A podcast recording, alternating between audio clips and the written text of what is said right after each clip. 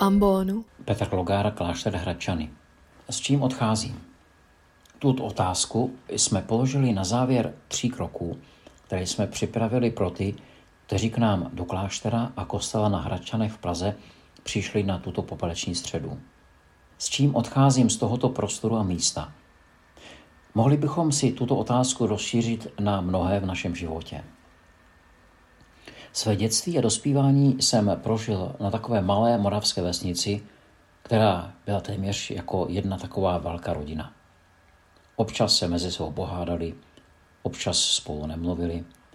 Sousedé se rozkmotřili kvůli dvěma brázdám, které jeden z nich rozhoral společnou mes.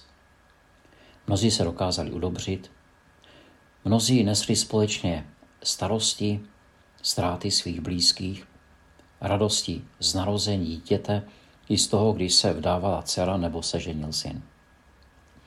Moje máma, když šla například k sousedce pro cibuli nebo mouku na koláče, protože doma nějak nebylo, nebo šla přes ulici nakoupit do obchodu, kam ve většině přicházeli jenom domácí, anebo šla do kostela na mši, zastavila se u zrcadla.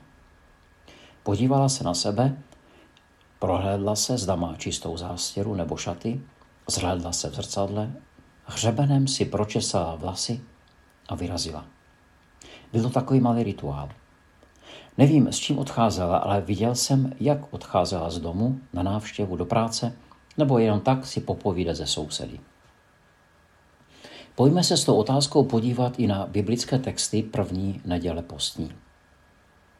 S čím odcházeli Adam a Eva ze zahrady?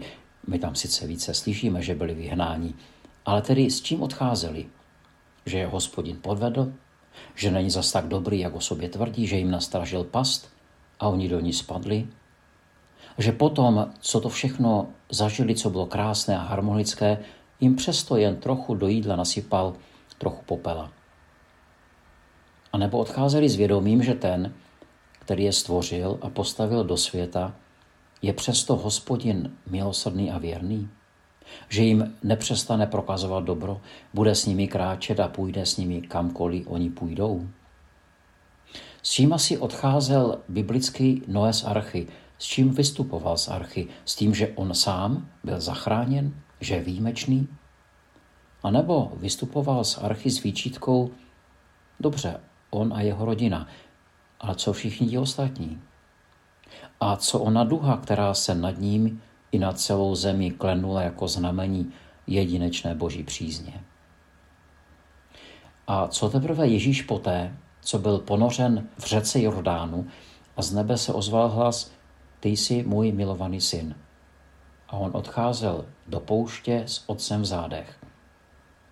A tam, jak nám o tom hovoří Evangelia, byl na poušti 40 dní a 40 nocí a byl pokoušen divokými zvířaty, ale sloužili mu i anděle. Je samozřejmě otázkou, co to byla asi za zvířata, která na něj dorážela a s čím tak asi Ježíš potom odcházel do veřejného prostoru. Tak mám takovou fantazii, jaké by to bylo, kdybychom si napsali na začátku tohoto prvního týdne naší 40-denní cesty k Velikonocům, třeba voskovkou, zrcadlo v koupelně nebo v předsíní, tuto otázku. S čím dnes odcházím? A když ráno budeme odcházet z domu, se před něj postavili a napsali na zrcadlo odpověď na tuto otázku. Mohl by to být vzkaz jednak pro nás, až se večer vrátíme domů a tuto svou odpověď si přečteme a řekneme si, jak se ta naše odpověď během dne proměnila, ale také naše odpověď a, co, a všechno to, co tam napíšou ostatní členové rodiny, může vytvářet nějaký společný obraz odpovědí. A myslím, že není pochyb, že odpovědi nebudou postrádat vtip a probudí úsměv a humor, což je v této době postní obzvlášť důležité. Tak vám přeji dobré kráčení. Podcast u Ambonu pro vás připravuje Fortna. Každé pondělí a pátek na Fortna EU a na Spotify.